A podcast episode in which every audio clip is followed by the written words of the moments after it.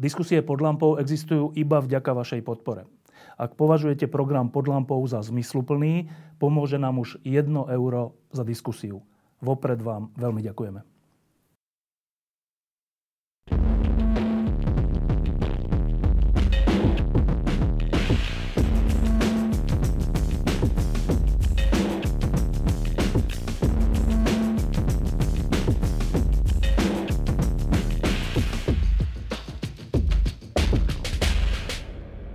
Na Slovensku žijeme posledné dni a týždne e, vojnou na Ukrajine, ale žijeme aj vrcholiacím zápasom o povahu tejto krajiny.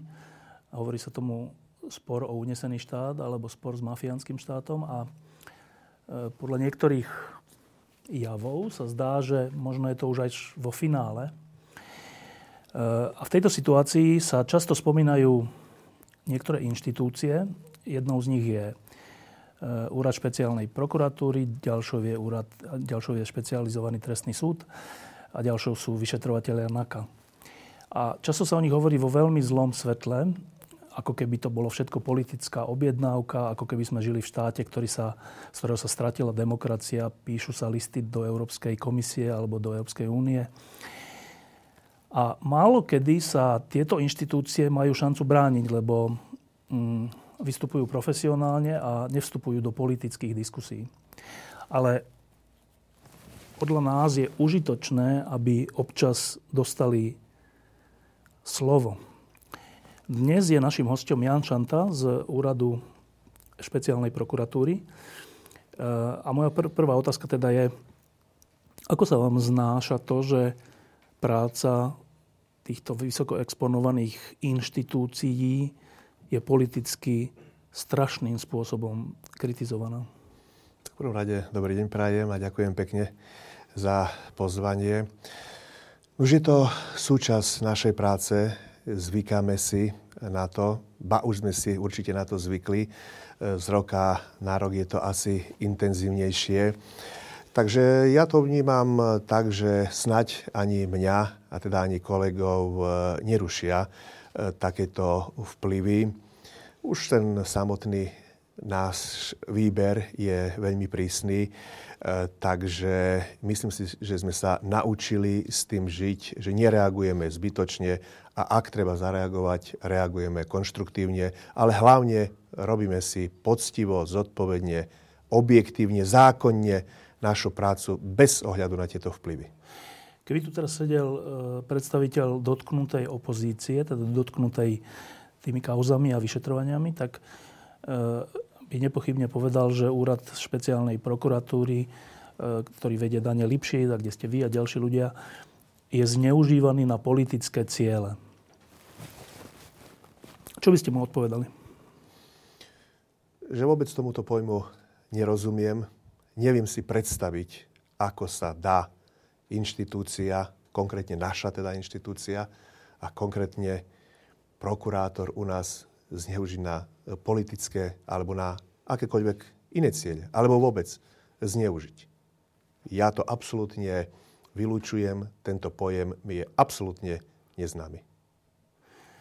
Uh, no, oni hovoria, že to sú také vlastne, že to je vlastne organizovaná skupina na špeciálnej prokuratúre, na NAKE a, na, a, ešte na špeciálnom trestnom súde menujú aj niektorých ľudí, že oni vlastne spolupracujú na tom, aby e, poškodili opozícii. Tak, tak si to predstavujeme.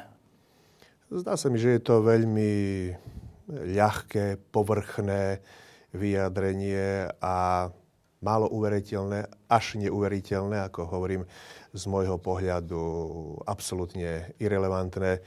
Našu príslušnosť presne určuje paragraf 14 trestného poriadku, teda určuje zákon, presne určuje, čo je v našej pôsobnosti. Počnúc úkladnými vraždami, cez korupčné trestné činy, cez postih zločineckých skupín, cez postih najzávažnejšej ekonomickej trestnej činnosti a takto by som mohol e, pokračovať. Takže naša práca je prísne zákonne daná a zákonom limitovaná.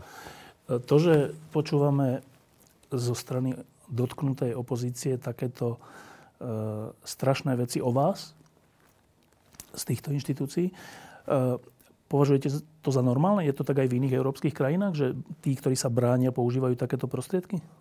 Ťažko mi porovnávať e, iné európske krajiny, pretože to ani mediálne je ťažko zachytiteľné z môjho pohľadu. Naše médiá sa samozrejme nevenujú e, takejto problematike, ale ja predpokladám, že je to všade obdobné, to znamená aj v Európe, aj e, celkovo e, vo svete. Myslím, že tie zábery, ktoré sme mohli sledovať, treba zo Spojených štátov amerických, útok na kapitol a podobne, že tam sa dali e, vyčítať aj zrejme nejaké obdobné útoky na organičné v trestnom konaní a možno aj na súdy. Takže ja to vnímam ako európsky kontext. Hlavne sa nemôžeme týmto nechať vyrušiť, hlavne to nesmieme počúvať a ja verím, že nikto z nás to ani nepočúva a neberie vážne. No, e, niektorí napríklad z vyšetrovateľov NAKA, ktorí pracujú na tých najťažších prípadoch, boli dokonca na istý čas zadržaní, e, boli vo väzbe. E, je to naozaj tak, že vy ste všetci takí ľudia, že toto s vami nepohne? No rozhodne, že nie. Pokiaľ máte na mysli nejaké výroky, útoky a podobne. Dokonca až zadržanie. Rozhodne, že nie. Áno, toto je už e, veľmi vážna vec, ale zase na druhej strane podstatné je to, že v tomto prípade e, odvolací súd, to znamená krajský súd, veľmi jasne definoval, že trestné stíhanie je nedôvodné a že teda nie sú ani e, dôvody väzby, takže spravodlivosť, e, i keď asi s menším omeškaním, ale sa predsa len e, dostavila. No, ale jedna vec je, že dobre, tí boli zadržaní, viacerí z vás sú menovaní, že dokonca nemôžete byť v budúcnosti vo svojich funkciách, lebo zneužívanie funkcií a takéto. A hovorí to, hovoria to politici, ktorí možno v budúcnosti budú mať moc. Vy naozaj ste tak odolní, že toto ide jedným uchom dnu a druhým von? Verím, že áno. Ja osobne rozhodne, že áno. Fakt? Preto by som sa, ak by to tak nebolo, nemohol by som sa na túto inštitúciu hlásiť, prejsť náročným výberovým konaním, ktoré je každý rok mimochodom náročnejšie a jednoducho by som nemohol túto prácu robiť. Nuž, kto by takýmto vplyvom, takýmto názorom ba hrozbám podľahol, už e, musí skončiť a mal by sa rozhodnúť pre jednoduchšiu prácu. Veď sú len dve možnosti z môjho pohľadu, ako som hovoril opakovane. Alebo takéto narážky a hrozby ignorovať, alebo to jednoducho vzdať. A u nás ešte nikto nevzdal tento boj za zákonnosť a za spravodlivosť. E, pýtam sa to preto, lebo mali sme tu viacerých hostí v priebehu posledných dvoch rokov, keď tento zápas beží. E, a viacerí z nich nám povedali, že e, Slovensko je malá krajina a ešte menej je ľudí, ktorí sú odhodlaní a aj kompetentní tento, tento spor viesť. A teda, keby som to úplne zjednodušil, tak nám povedali viacerí ľudia, že to je na dosť malej skupine ľudí, počtom, ktorí nesú na svojich pleciach celú tú ťarchu zápasu s minulosťou. Je to tak? Ja by som nebol taký skeptik. Rozhodne, že by som nebol taký skeptik. Konec koncov e, Úrad špeciálnej prokuratúry sa vytvoril predovšetkým preto, aby sa popretrhali nejaké miestne väzby, aby sa tá kriminalita sústredila naozaj na tomto úrade a jednoducho, aby tam boli skutočne odolní ľudia, ktorí sa sami na to cítia a ktorí potom sami musia prejsť e, týmto výberovým e, procesom. A ja som presvedčený, že tento projekt sa vydaril. Ale na druhej strane naozaj nezabúdajme na kolegov na krajských okresných prokuratúrach i na generálnej prokuratúre, pretože aj oni vedú boj so zlom, s nezákonnosťou len v agende, ktorú im e, zveruje zákon. Takže ja by som toto veľmi počiarkol a naozaj nesústredoval pozornosť len na niekoľko desiatok až 100 kauz, ktoré sú u nás. Je pravda, že tieto kauzy sú najsledovanejšie,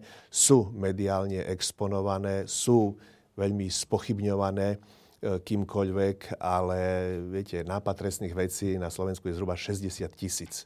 U nás je to niekoľko stovák e, kaus, ale všetko ostatné sa potom robí v rámci e, celého Slovenska. A ja si myslím, že až na nejaké výnimky nepočúvame, aby v rámci Slovenska dochádzalo e, k nejakému deštruovaniu práva a aby rezort ako taký nefungoval.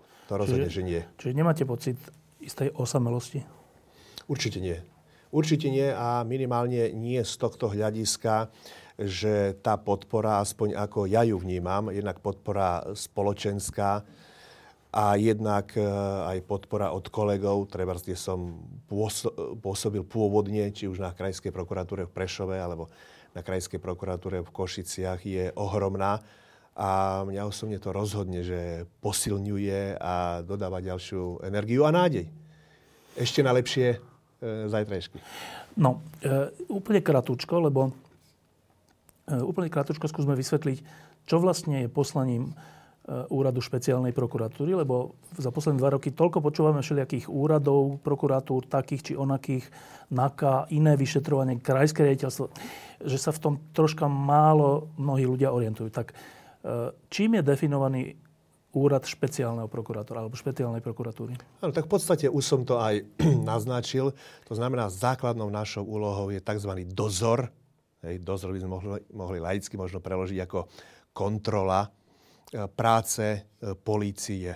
Čiže prokurátor je pán sporu, pán prípravného e, konania. Ale to je bežný prokurátor. Je to aj bežný prokurátor, no ale pokiaľ teda chcete odlíšenie od prokurátora okresnej a krajskej prokuratúry, tak je to práve to, čo som spomínal, to je ten paragraf 14 trestného poriadku a ten presne vymenováva okruh trestnej činnosti, ktorá je v našom dozore. Takže ešte raz to zopakujem, počnúť s úkladnou vraždou, cez korupčné trestné činy, cez trestné činy e, zločineckých skupín, cez závažnú ekonomickú trestnú činnosť a strebars po ohýbanie e, práva a podobne. E, takže presne zákon určí, ak sa vyskytne určitá trestná vec, ktorá je takto kvalifikovaná, ako som vám to naznačil, samozrejme v zákone je to ešte presnejšie, tým pádom prechádza ten dozor k nám a po vykonávaní dozoru je našou prioritnou úlohou podať obžalobu na špecializovaný trestný súd. A našou, tak povedať, partnerskou zložkou, a teda koho dozorujeme, to sú vyšetrovatelia prezidia policajného zboru Národnej kriminálnej agentúry, s ktorými sme v denno, dennom kontakte, s ktorými teda vedieme ten spoločný boj v prípravnom konaní a ak dostaneme vec na súd, po podaní obžaloby alebo po podaní dohody o vine a treste. Tým pádom sa, tak povediac, presúvame na súd. Tam musíme uniesť dôkazné bremeno a vec dotiahnuť do konca. Dobre, čiže laicky povedané, e, tie veľké v úzokách politické kauzy, teda, ktoré sa týkajú e, verejných činiteľov, ako keby automaticky spadajú na úrad špeciálnej prokuratúry? Presne, tak to hovorí zákon. Ako náhle je trestný čin kvalifikovaný ako korupčný trestný čin. To uvádzame ako príklad. Nerad použijem to slovné spojenie, ktoré ste použili Dobre. vy, ale ak je to korupčný trestný čin, alebo ako to máme aktuálne v poslednom čase, ak je to trestný čin spáchaný zločineckou skupinou, to je automaticky u nás. Dobre. U vás znamená, že vyšetrujú to vyšetrovateľia NAKA Presne. a vy to dozorujete. Presne tak. Dobre, a teraz, to je tá dôležitá vec, že za tie posledné dva roky sú práve vyšetrovateľia NAKA označovaní dokonca, že Čurilovci, to sú tí, tí zlí, tí, to sú tí najhorší. Tak zase, aby ľudia vedeli, oni nevyšetrujú sami, nad nimi je dozor vaš, vášho úradu. Pr- presne, čiže babi som to ešte zdôraznil, ako som to už povedal, prokurátor je pán sporu. Policajt je vlastne našou výkonnou zložkou. Ale, ale kontrolu nad prípravným konaním mám ja ako prokurátor, a teda, ako sme sa mohli v minulosti aj presvedčiť, ako sa môžete presvedčať každý deň, teda alebo sa stalo, že niektorá vec na súde neskončila a skončila možno nejakým záhadným spôsobom u predchádzajúceho špeciálneho prokurátora, alebo ten prokurátor podá spomínanú obžalobu, čo je naša, e, naša ťažisková činnosť. Takže ak by, sme, ak by sme k prokurátorovi mali pridať dva základné pojmy, tak ako to učím svojich študentov, tak je to dozor a obžaloba. Tak a teraz, keďže tie brutálne útoky na, na vyšetrovateľov NAKY e, hovoria o tom, že to je zmanipulované v proti politickej opozícii, tak keď toto niekto hovorí, tým automaticky útočí na vás, keďže vy dozorujete tých vyšetrovateľov. Ano? Presne tak. Presne tak. Sú to, to spojené nádoby. Dobre. A teda vaša reakcia, keďže dozorujete Čurilovcov a ďalších, vaša reakcia na tie obvinenia je aká? No ja si myslím, že najpresvedčivejšia reakcia je tá, že v danej veci, ktorá je spochybňovaná, podáme obžalobu, neustúpime, už nikto nezametie v súčasnosti žiadnu vec pod koberec. A vizitkou našej práce je to, že špecializovaný e, trestný súd, ako absolútne nezávislý orgán, ktorý je zase ale len prvostupňový, pretože druhostupňovým odvolacím je najvyšší súd, potvrdzuje správnosť vyšetrovania, dôvodnosť podania obžaloby, pretože u nás e, oslobodenie spod obžaloby je veľmi, veľmi zriedkavý inštitút. Takže to je vizitka našej práce. V konečnom dôsledku ten odsudený môže ísť ďalej. Môže sa obrátiť na ústavný súd.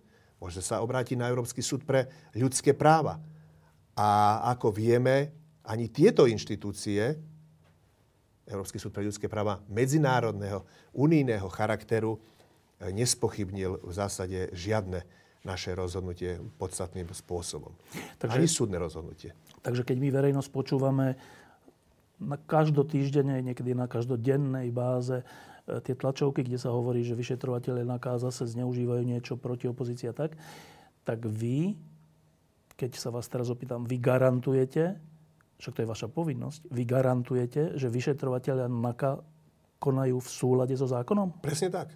Dozor by sme mohli nazvať, je to aj garancia zákonnosti, jednak vo vzťahu k obvinenému, jednak vo vzťahu k poškodenému, jednak vo vzťahu k poškoden- poškodenému a verejnosti ako, ako takej. Áno, ale hovorím, veď to nie je niečo izolované, to nie je niečo nekontrolovateľné. Veď po podaní obžaloby každý občan môže na špecializovaný trestný súd, každé pojednávanie, až na naozaj na malé výnimky, nepodstatné, takmer neexistujúce, každé pojednávanie je verejné a tam sa môže každý občan presvedčiť, či tá obžaloba je dôvodná alebo nie je dôvodná, či si niekto vymýšľa, manipuluje a podobne. A to sa v zásade nikdy nestalo. Dobre, posledná vec, vec k tomu asi by zástupcovia opozície povedali, že ale pán Šanta, vy ste počuli tie, e, alebo videli, čítali, neviem, tie údajné nahrávky, kde si tí vyšetrovateľia hovoria, že čo so Santusovou a čo s tými a čo s Pelegrínim a čo s tými. E, čo by ste im na to odpovedali? E, pozrite sa, hodnotiť nejaké konkrétnejšie nahrávky, nevediac, čo je autenticita, čo je prikrašlené, E, sa rozhodne z mojej strany nedá. To sa jednoducho nedajú vytrhnúť veci z kontextu, niečo e, vytiahnuť, jednu, dve, tri vetičky. Vždycky musíme e, tieto argumenty, protiargumenty a najmä dôkazy skúmať vo vzájomných súvislostiach. Nevytrhávať z kontextu a vyčkať si na výsledok celého procesu.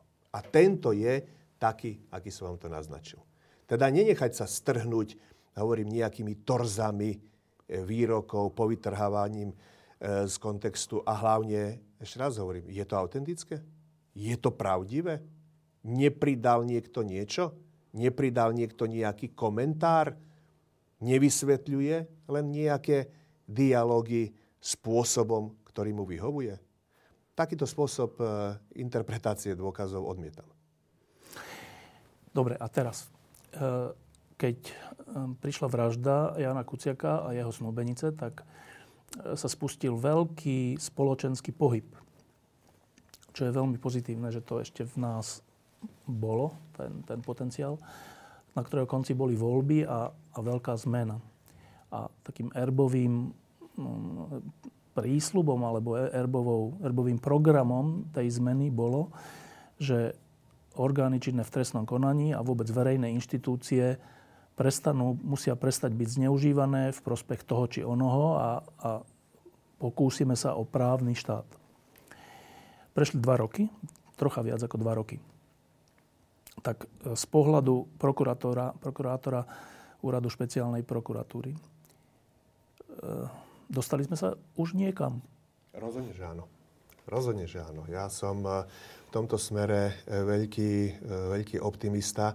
Veď e, všimnime si len priebeh tých udalostí a dnes už takmer denne. Veď takmer denne tu máme minimálne vznesenie obvinenia alebo podanie obžaloby alebo súdny proces a na jeho konci už desiatky odsudených práve, dá sa povedať, po tých kritických udalostiach, ktoré ja vnímam ako zlomové, od eh, vraždy Jana Kuciaka a jeho eh, priateľky. Veď to máme na dennodennej báze. To nie sú nejaké výnimky, že občas, ako predtým, sa možno vznieslo nejaké obvinenie v menšej veci. Občas sa podala nejaká obžaloba. Dnes je to ako na bežiacom páse. A ako hovorím, tie vyšetrovania, tá naša činnosť, pokiaľ mám hovoriť o nás a úradu špeciálnej prokuratúry, veď tá nie je spochybnená žiadnou oficiálnou inštitúciou, ktorá vykonáva vlastne kontrolu našej činnosti. A týmito inštitúciami, ako som hovoril, sú práve súdy. Pripustme, že treba aj ombudsman. To môže byť. Áno. Rovnako. Tu nemáme žiadne výtky, žiadne výhrady. A ten spoločenský boj, do ktorého sme vťahovaní, ten e, nie je relevantný. Od toho sa musíme my oprostiť, tak povediac. A za tie dva roky E, ktoré rozhodnutia alebo konania úradu špeciálnej prokuratúry považujete za kľúčové? Ktoré rozhodnutia? Myslíte? Alebo ktoré kauzy, ktoré dozoruje úrad špeciálnej prokuratúry? E, viete, nedovolím si možno prezentovať v takom rozsahu alebo takej hĺbke úrad špeciálnej prokuratúry, pretože nie som špeciálny prokurátor. Možno to bolo možno by to bolo neetické, tak povediac, ale naozaj spomeniem tú kauzu, ktorá sa týka mňa bezprostredne. Veď predsa vznesenie obvinenia, obžalovanie a odsúdenie Kočnera, ktorý bol symbolom zla a nezákonnosti a uloženie mu 19 rokov, veď to si myslím, že je historický zlom. To je kauza podanie, zmenky? Zmenky, áno. To, sú, to je kauza zmenky. E, podanie obžaloby práve vo veci Kuciak. Áno, i keď súdny e, proces beží, ale hovoríme o práci úhrade špeciálnej prokuratúry, to je ďalší historický e, moment. Ale nedržme sa teda len línie korupčných trestných činov, veď tu ako na bežiacom páse sú žalované zločinecké skupiny, Takačovci, Sikorovci a ďalšie menej známe zločinecké skupiny, trebars, drogoví díleri z okolia Serede, Galanty a ďalšie zločinecké skupiny, ktoré ale nemajú takú mediálnu e, prezentáciu. A to je e, dennodenná e, práca.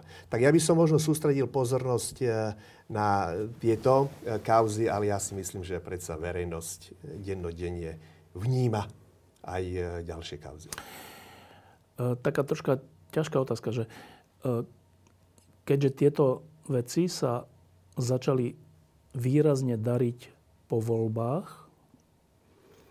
znamená to, že pred voľbami mali štátne orgány zviazané ruky?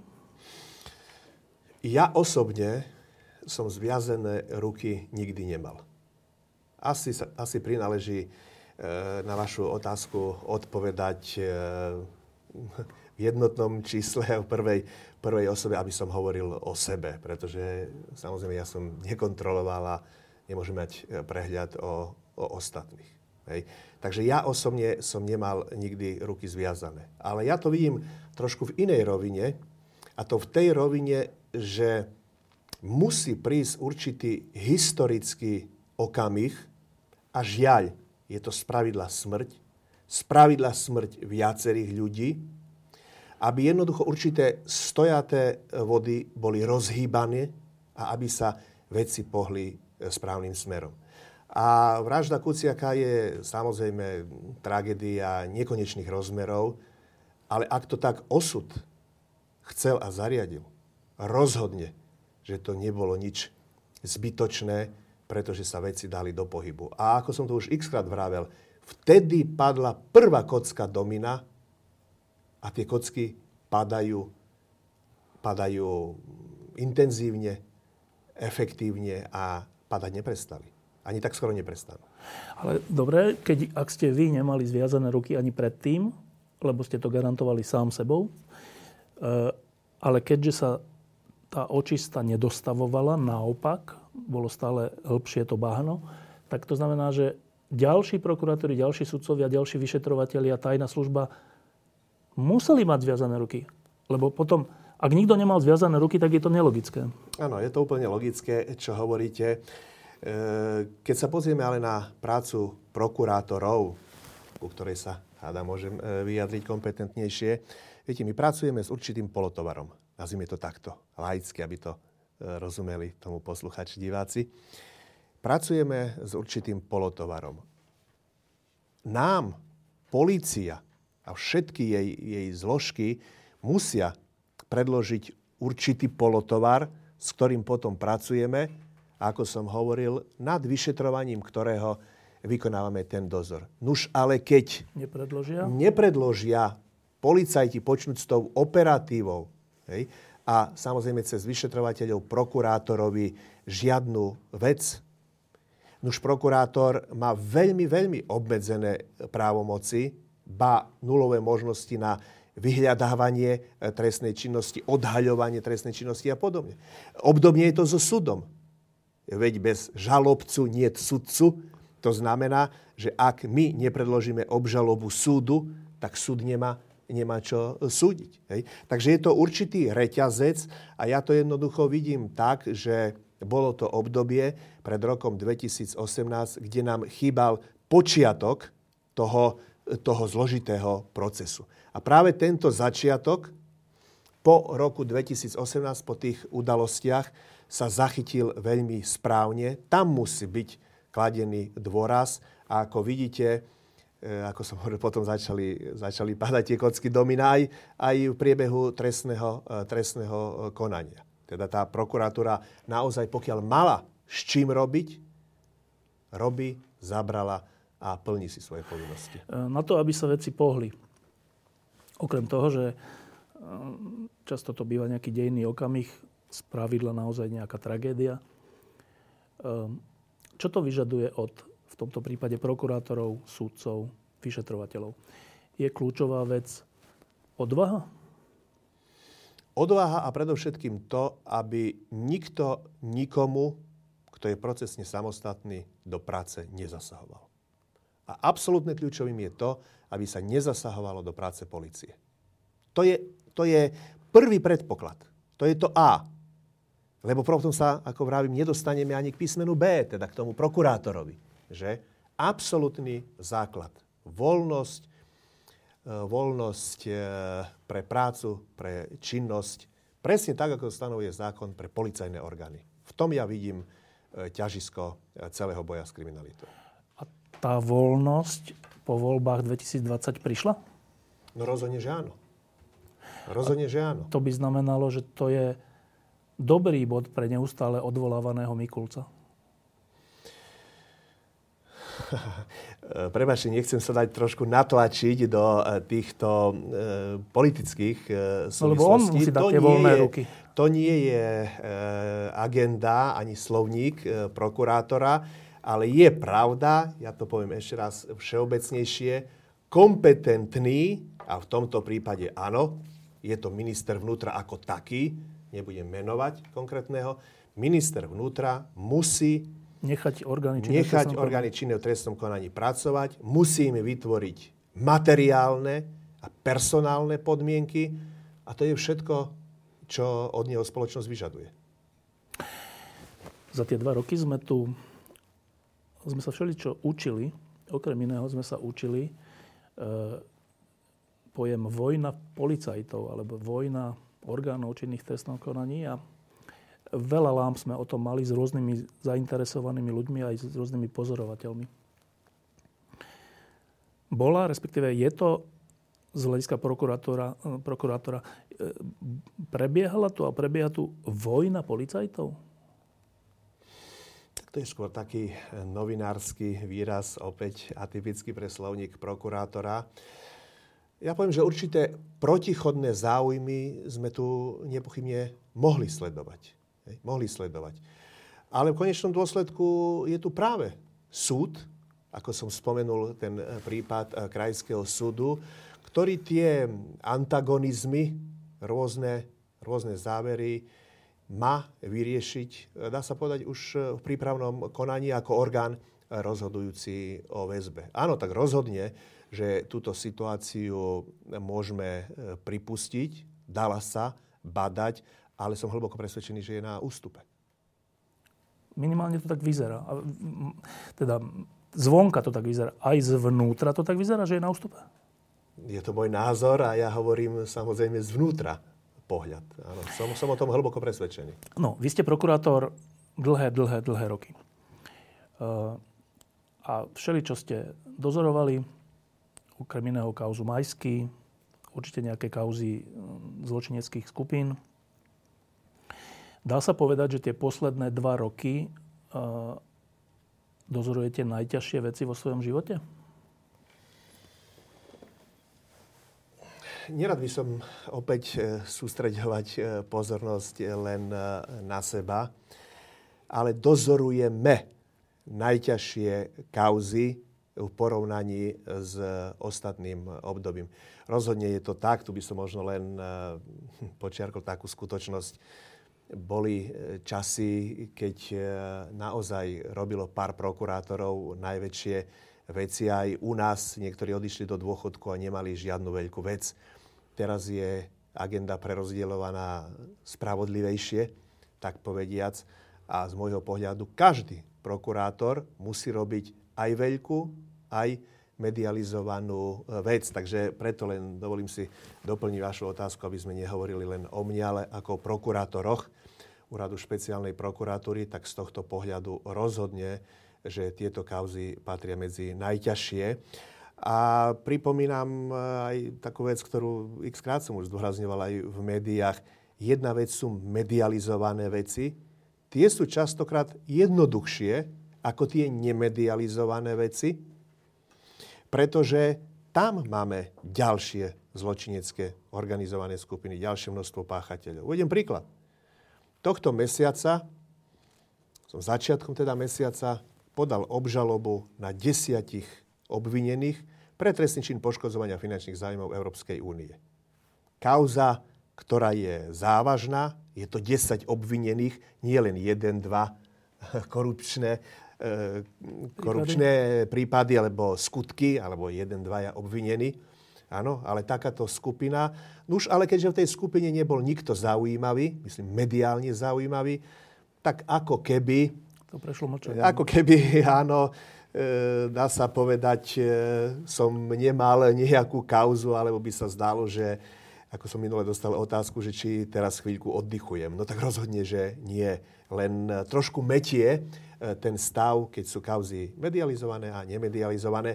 A treba povedať, že tých nemedializovaných je z môjho pohľadu 80 až 90 To je treba, to je treba podotknúť, aby sme si vedeli predstaviť a E, našli správnu odpoveď na, na vašu otázku. Dobre, a povedali ste, že, že áno, že za tie posledné dva roky tie kauzy sú z tohto hľadiska najťažšie. V čom spočíva ich ťažkosť?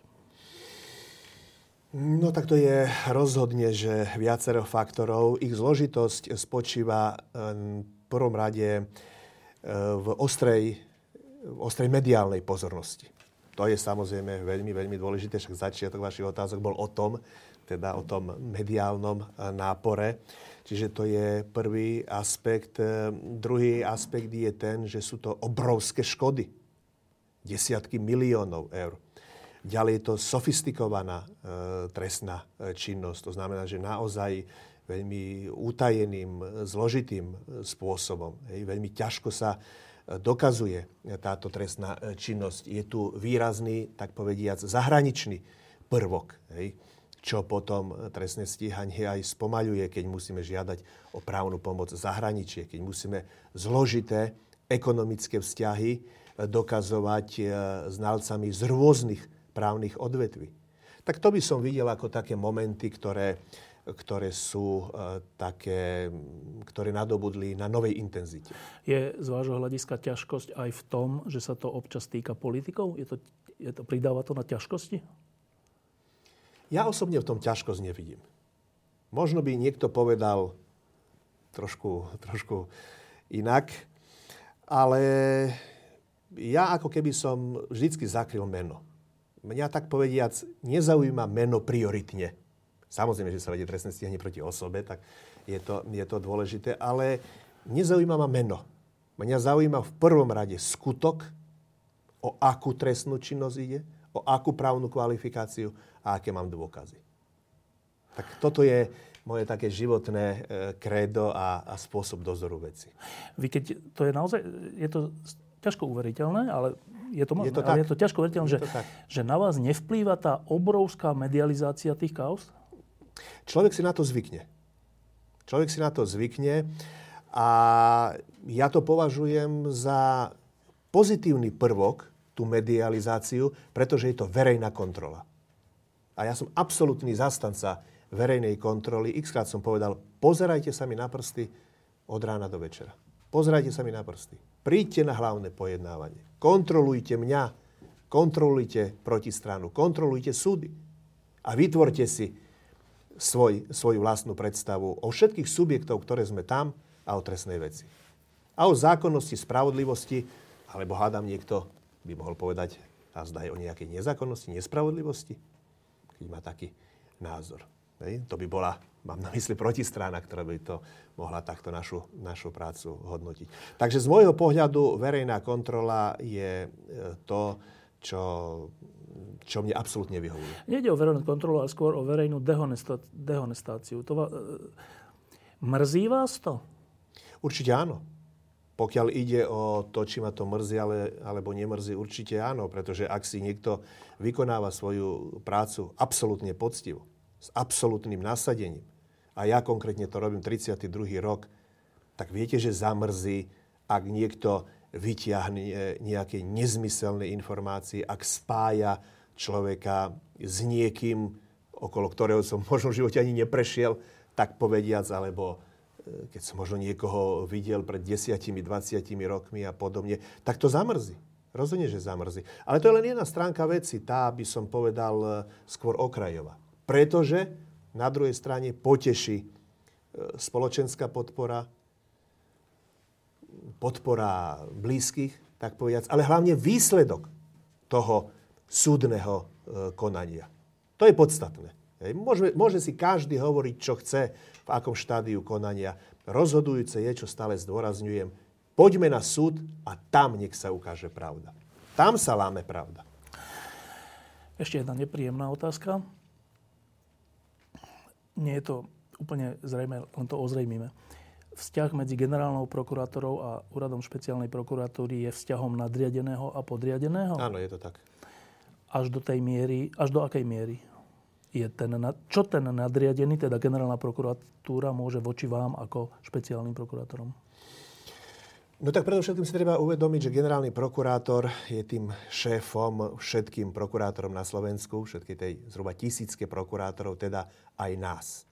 Špeciálny prokurátor je námestník generálneho prokurátora. Cez špeciálneho prokurátora generálny prokurátor riadi aj prokurátorov, e, prokurátorov špeciálnej prokuratúry. Ale áno, zase na druhej strane je tu relatívna, e, relatívna samostatnosť, pretože hovorím, nemôže riadiť, tak povediac, priamo a zadávať pokyny mne, ako prokurátorovi, ktorý som v tej koncovke, tak povediac, tejto hierarchie.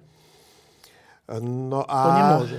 To nemôže. Priamo nemôže. Mne priamo nemôže, len cez špeciálneho prokurátora. A potom existujú, tak povediať, brzdy alebo určité páky, predovšetkým zákaz vydávania negatívnych pokynov. To je veľmi podstatné. To znamená, ale ani nám, ale ani ostatným prokurátorom nemôže teda nadriedený prokurátor vydať, e, generálny prokurátor, v tom prípade konkrétne vydať ten negatívny pokyn. To znamená? To znamená nevzniesť obvinenie, dá, hádam, pokyn, nemôže dať pokyn na zastavenie trestného stíhania, nemôže dať pokyn na na nepodanie návrhu na vzatie do väzby, na nepodanie obžaloby a podobne. To s výnimkou 363? No to je už úplne iný inštitút. To je zase inštitút, paragraf 363 trestného poriadku, ktorý trestný poriadok zveril do právomoci generálneho prokurátora a to je jeho rozhodovacia právomoc ako o tzv. mimoriadnom opravnom prostriedku. To je jeho, naozaj jeho, jeho právomoc. Keď sa kandidovalo, keď bola teraz e, kandidatúra na, na generálneho prokurátora, kde ste, myslím, aj vy kandidovali? Tak vidím, že žartujete. Či nekando, Ale samozrejme, že, no, že áno.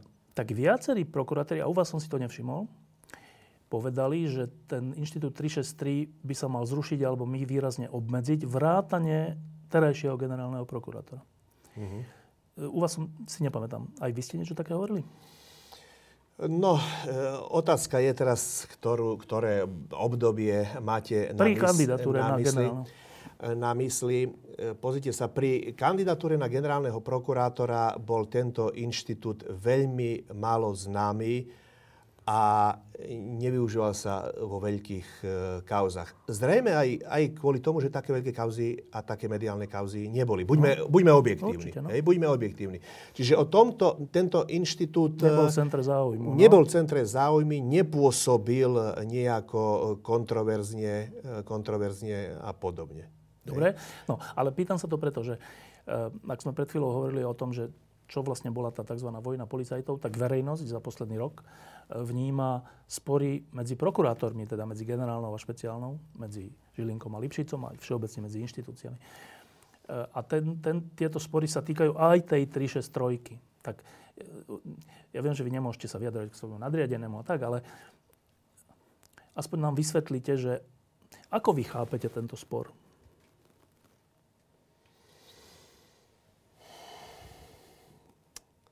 chápem to, aby som to povedal eh, diplomaticky, ako určitý názorový spor na stav dokazovania eh, v konkrétnych veciach.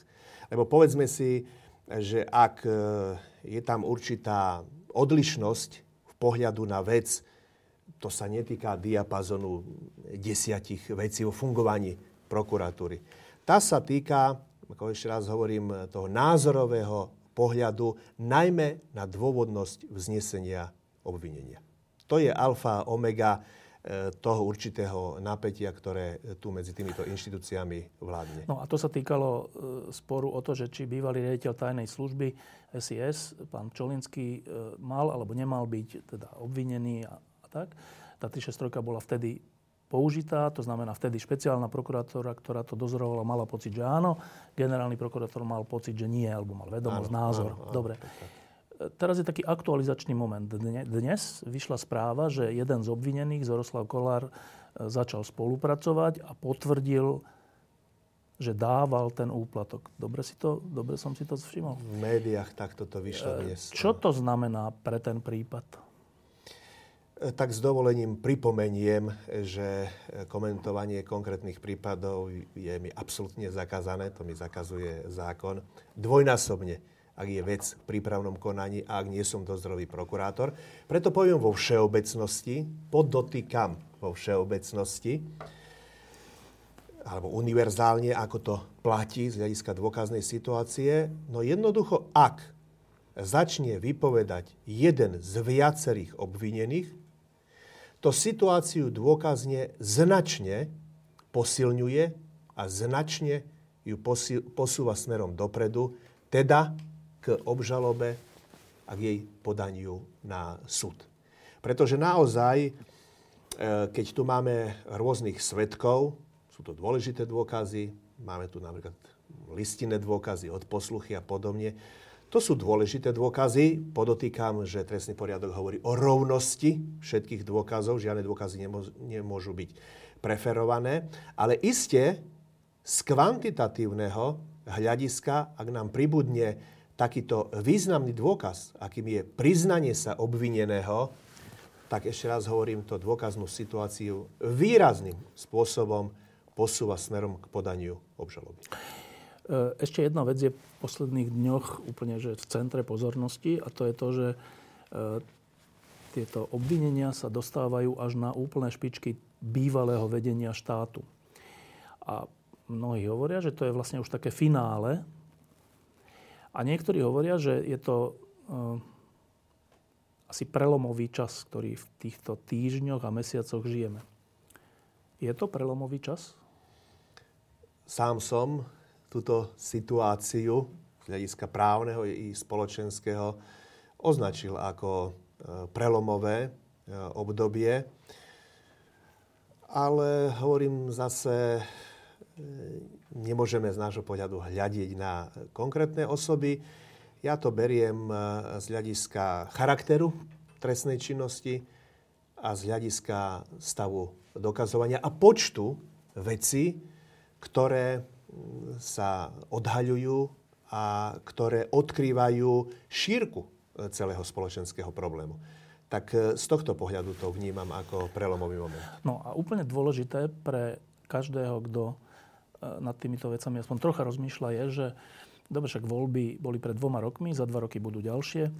Vo voľbách sa veci menia, menia sa garnitúry, ale dôležité je, aby sme sa už nedostali do takého stavu, do takého rozvratu e, štátnych inštitúcií, ktoré viedli až k tej vražde, k možnosti takého niečoho. A ktoré viedli k tomu, že nejakí ľudia si tu začali byť istí, že sa im nič nestane a že môžu všetko. A teraz tá kľúčová otázka dneška je, že tie dva roky a ešte možno ďalšie dva roky, ktoré sú pred nami, budú stačiť na to, že nech, nech voľby dopadnú akokoľvek, ten, tá minulosť sa už nevráti? Som si absolútne istý. Že sa už nevráti? Tým som si ja osobne absolútne e, istý. Myslím z hľadiska e, takého fungovania inštitúcií, ako, ako tu boli, teda mal som na mysli, e, to už sa budem opakovať, sa ospravedlňujem, teda, že tá policia nebola dostatočne aktívna a že tie spoločenské e, procesy v niektorých prípadoch prebiehali naozaj e, neakceptovateľnou formou. Ja si myslím, že v tomto smere sa história nemôže zopakovať. Vraví sa, že dvakrát nestúpiš do tej istej rieky a vývoj ide po špirále. Hej. Áno, on sa určitým spôsobom opakuje. Niektoré historické súvislosti sa môžu snať aj zopakovať, ale stále sa posúvame dopredu.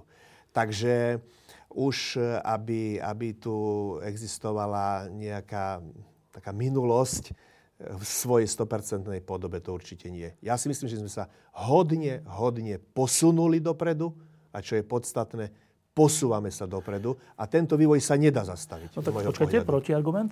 No a čo keď bude zase také vedenie ministerstva vnútra a ďalších inštitúcií, ktoré nedá voľnú ruku polícii a vyšetrovateľom, nebudeme tam, kde sme boli? Ja si myslím osobne, že veci zašli v svojom spoločenskom pohybe a historickom pohybe tak ďaleko, že až do takých problémov sa už e, dostať nedá. Hovorím, som optimista, ale nie som zase Nostradamus. A počkajte, ale že, o čo to opierate, ten optimizmus? Že, že ani tí policajti, vyšetrovateľe by sa už nedali umlčať v tom zmysle? No jednoducho, že tie procesy procesy sa posunuli tak ďaleko a sme sa dostali na takú vyššiu úroveň toho spoločenského bytia, vnímania, aj neformálnej kontroly, že to sú, hovorím, také prudké spoločenské e, procesy, ktoré nás už nedokážu dostať e, niekde, niekde úplne, úplne dozadu. Zoberme si aj, aj tú situáciu, možno, e, možno vláda Mečera a podobne už e, tento vývoj, vývoj tu stále bol, je a nebol možno taký prudký, ale teraz, teraz ten, ten vývoj je o to prudší. O to prudší. Podľa môjho názoru dá sa ísť len dopredu. Lebo to je strašne dôležité, čo teraz hovoríte, ak je to pravda. Lebo či, ľudia... je to pravda, či je to pravda, to neviem, to je moje presvedčenie. No však áno, že ľudia majú takú obavu, ktorí nechcú návrat tej minulosti, že aj týmito všelijakými stíhaniami, že čo ak sa to nepodarí, čo ak súdy to neodsúdia a potom vlastne budú z nich martíri a bude tu ešte horšie a už úplne nebude demokracia, lebo už nikdy ne, nedopustia, aby sa také niečo stalo a vrátilo. Teda to dobré, aby sa stalo a vrátilo. Tak týmto ľuďom vy odpovedáte čo, že nebojte sa? Presne tak. Buďte optimisti, ja optimista e, som. A na druhej strane, e, veď e, tie súdy, nie že či odsúdia, ale však odsudzujú. A špecializovaný trestný súd odsudzuje. Viete mi povedať príklad oslobodenej trestnej veci, ktorá by nás uvrhla do takého pesimizmu? Viete si spomenúť na takú vec? No ja rozhodne, že nie. A žijem týmito vecami, dá sa povedať, denno, dennodenne. Veď to sú konkrétne skutočnosti, konkrétne argumenty, konkrétny vývoj. Jednoducho. Že tá úspešnosť našej práce dozoru, obžalob tu jednoducho je a presvedčame sa o tom dennodenne. A nezaznamenávam žiaden spätný, spätný chod alebo nejaké preskupovanie na mieste. A to preskupovanie na mieste by bolo napríklad to, ak by sme podávali obžaloby a súdy by nám oslobodzovali. To by bol nebezpečný jav. Nebezpečný jav. Potom by mohol niekto hovoriť, čo to robíte? Veď robíte účelovo, veď robíte krátkozrako a robíte nezákonne a nespravodlivo. Ale veď hovorím, tu je vzájomná kontrola týchto inštitúcií, ako som to x rád podotkol. Tu je práca vyšetrovateľa, objektivizovaná dozorom prokurátora. Je tu prvostupňové rozhodnutie, ktoré objektivizuje našu obžalobu. Druhostupňové rozhodnutie Najvyššieho súdu, ktorá, ktoré celé, celý tento proces trestného konania e, úplne dostáva na najvyššiu úroveň. A ako som spomenul, hovoríme o tej vnútroštátnej úrovni, je to aj ústavný súd, ktorý rovnako v žiadnej veci právoplatne skončenej doposiaľ nevyslovil nejaké flagrantné porušenie zákona, či dokonca porušenie ústavných práv e, niektorého z obvinených. Tak tomuto, tak tomuto nie je. Takže možno netreba e, prihliadať, tak povediac, e, na takéto pesimistické konštatovanie alebo obracať sa niekde dozadu. Treba vidieť konkrétne fakty, konkrétne argumenty, konkrétne trestné veci. Ešte mám dve otázky. Jedna je osobná. E, prokurátor, a v tomto prípade úradu špeciálnej prokuratúry, ktorá, ktorá teda rieši tie najťažšie veci, je vlastne denne, však to aj hovoríte, denne konfrontovaný s niečím zlým.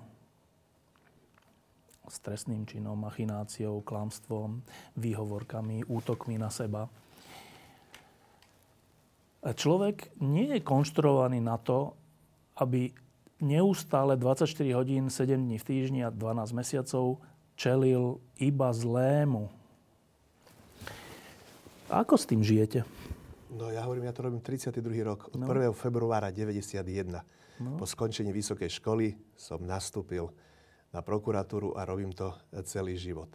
Ako s tým žijem ja, ako s tým žijú ostatní? No predovšetkým musíte nájsť ventil v tú právu chvíľu, a to sa naozaj človek musí v živote naučiť, kedy, kedy tú všetku ťarchu, by som povedal, vypustíte a kedy nasajete tú pozitívnu energiu. No, u mňa nasatie tej pozitívnej energie je teraz v tom, že dnes a zajtra idem do divadla. To je moja ako najväčšia životná? Záľuba. Špeciálne divadlo? Áno, divadlo. Aj ďalšie, samozrejme, kultúrne aktivity, ale, ale divadlo e, špecificky. Čiže to je presne e, ten moment, kde zabudnem na tú negatívnu stránku, tú najťažšiu stránku toho života a kde naberiem ohromné množstvo e, pozitívnej energie, kde zrelaxujem a po čom idem ďalej. Lebo vy keď vo svojich kauzách, ktoré denne riešite, tak e, že či nečelíte takému, že vlastne sa už na každého človeka pozeráte podozrievavo, lebo všetci vás chcú oklamať? A tak to rozhodne, že nie, nie, nie. Ako vidíte, asi som celku pozitívne e, naladený človek a optimisticky rozhodne, že nie. A nemôžem sa dívať na svet no. alebo aj na konkrétne kauzy s prezumpciou viny. To by som sa spreneveril svojmu Ale teraz myslím aj bežných ľudí, že či to není také, že vlastne všetci ľudia sú zlí? Nie, nie, nie, nie, nie. Naopak, Naopak. Veď práve preto hovorím, že ak chcem tú negatívnu energiu, ktorá na mňa dopadá, e, eliminovať. Ale tak, do, e, dopadá? No tak ako sám hovoríte, že tá, tá ťarcha tu, tu A je. je to že ťažké? Tri... Prosím? Je to ťažké? No je to ťažké, je to z roka na rok ťažšie. Je to z roka na rok Že ťažšie. psychicky? No isté, že človek sa už aj e, naučí s tým žiť, aj sa doslova obrní, hej, ale aby som sa vrátil k pôvodnej e, vašej otázke, tak minimálne v 51% sa musíte dívať na ten svet e, a na ľudí, že No sú to dobre. ľudia dobrí, že okolo nás je dobro a že teda dobro prevažuje. To je podstatné. A chcete bojovať so zlom. No, a to je vlastne posledná otázka, že všelijak to môžeme nazývať, organizovaná trestná činnosť, korupcia, najťažšie zločiny a všeličo. Ale keď, keď, sa, keď, sa to, keď to vlastne zjednotíme, tak e, teraz ste to povedali. Je to, vy sa vlastne venujete tie posledné dva roky a aj predtým boju so zlom? No samozrejme. Veď e, trestná činnosť je len jeden z aspektov zla. A zase nehovoríme si, že trestná činnosť je tu e, nejaký novodobý fenomén. Svojim študentom na prvej prednáške vždycky kladiem prvú otázku. Kto spáchal prvý trestný čin v dejinách ľudstva? No už Adam a Eva. A odvtedy sa menia len formy trestnej činnosti, mení sa kvalita, kvantita trestnej činnosti a trestná činnosť je len jeden z aspektov zla, ktorý tu bol, je a vždy bude. Mení len svoje formy a my sa tomu musíme prispôsobovať. E, Preto sa to pýtam, to je ten úplný záver, že e, ja si pamätám, keď ešte vznikala Slovenská republika samostatná, ktorú zakladali Mečiarovci, že my viacerí sme to videli ako nejaké zlo. Že to sú, to dnes, to, ľudia, ktorí to zakladajú, nie sú garantom toho, že to bude dobrá Slovenská republika. Takto by som to povedal. A, a po 30 rokoch dnes e, sa dostávame k tomu, že zase, že čo, že vedenie štátu konalo zle, zlo, že, a to, to je tá ťažká otázka, že čo sme my za republiku? Tak odľanúc od toho, že som zastanca spoločnej republiky, eh, Československá, vždy som mal a mám eh, najbližšie, či už ku kolegom alebo eh, k spoluobčanom z Českej republiky. Mojou srdcovou záležitosťou je naozaj Praha. Syn mi žije v Prahe, takže tá blízkosť k Českej republike je absolútna a ak by som si možno raz mal niečo prijať z hľadiska štátoprávneho, tak aby sme boli opäť Československo. Isté, že mnohí ma teraz budú e, kritizovať, ale to je, môj, to je môj jednoznačný názor, ktorý sa vo mne len utvrdzuje, keďže som v Čechách a v Prahe teda e, veľmi často. Takže to je prvá časť e, odpovede a ešte teraz a mi polož, druhá je, polož... čo sme to my za republiku, keď furt riešime Aha. na najvyšších úrovniach takéto veci. Opäť by som bol v tomto smere, v tomto smere e, mierny optimista, pretože povedzme si, v iných štátoch je to lepšie? Neviem. Je lepšie v Poľsku, ak Európska únia rieši práve justičný systém ako najhorší v Európskej únie? Je lepšie v Maďarsku, keď opäť Európska únia hrozí neposkytovaním finančných prostriedkov EÚ ako sankciu aj v oblasti, Za korupciu, no? Áno, aj v oblasti e, justície. Áno. Sú iné štáty jednoducho na tom lepšie, kde prebieha možno ešte drastickejší spoločenský boj. Viď posledné voľby vo Francúzsku. Nemyslím si, že sme ani horší, ani lepší. Sme súčasť Európskej únie, sme súčasť e, kladov i nedostatkov, problémov. A je veľmi dobré, že ich riešime spoločne a na základe e, takejto kontroly e, z pohľadu Európskej únie. Takže nemyslím si, že sme o niečo horší ako ktokoľvek e, iný. Len pravdepodobne tieto problémy vnímame ako Slováci intenzívnejšie, lebo sa nás bezprostredne dotýkajú a rozhodne že sa nás menej dotýkajú problémy, ako som hovoril, v Maďarsku, Poľsku, voľby v, vo Francúzsku a podobne. Je to len otázka z môjho pohľadu subjektívneho vnímania, ale objektívne sme na rovnakej európskej úrovni. Ako to celé dopadne? No už to dopadá dobre a hovorím, e, vývoj skôr v tom pozitívnom slova zmysle sa zastaviť nedá. Som optimista, to som zdôraznil už, eh, už niekoľkokrát, ale zase na druhej strane nikto z nás sa nemôže robiť premudrelým alebo nejakým vešcom a tvrdiť či iného presviečať, že to dopadne eh, dobre alebo zle. Každý z nás si môže povedať svoj, eh, svoj názor, svoje nastavenie, svoje videnie a ja by som rád cez túto reláciu spoluobčanom odovzdal kus optimizmu a neuvaďoval ich ešte do, do väčšieho pesimistického videnia, lebo tých problémov, ktoré sa na nás valia e, za posledné tri roky z celého sveta je dosť. Buďme optimisti. Jan Šanta z úradu špeciálnej prokuratúry. Ďakujem, že ste prišli. Ďakujem pekne za pozvanie. A ešte takto po, ešte to stále beží. A sledujete tú vojnu? No samozrejme, to sa nedá nesledovať, pretože ja som Rusin. Takže ja to vnímam e, o to intenzívnejšie. E, ja som vyrastal a moja mama je v prvom meste za ukrajinskou e, hranicou.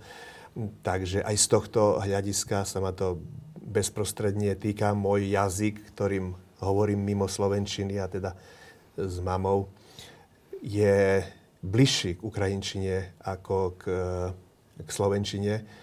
Takže vnímam to veľmi, veľmi intenzívne. Oproti mojej mamy e, bývajú Ukrajinci, ktorí sú teda ubytovaní ako, ako tí, ktorí museli opustiť Ukrajinu. Takže to sa asi musí každého, každého z nás dotýkať. A vravím u mňa z týchto aspektov o to viac. Čo si to myslíte? Jak, čo sa to vlastne stalo? Zakončím to asi tak, že pre mňa a z logiky veci je to niečo nepochopiteľné. Ale nechcem sa v tomto smere robiť e, žiadnym veľkým odborníkom, pretože to mi naozaj neprislúcha a už vôbec nie e, verejne tieto veci prezentovať. Diskusie pod lampou existujú iba vďaka vašej podpore. Ak považujete program pod lampou za zmysluplný, pomôže nám už 1 euro za diskusiu. Vopred vám veľmi ďakujem.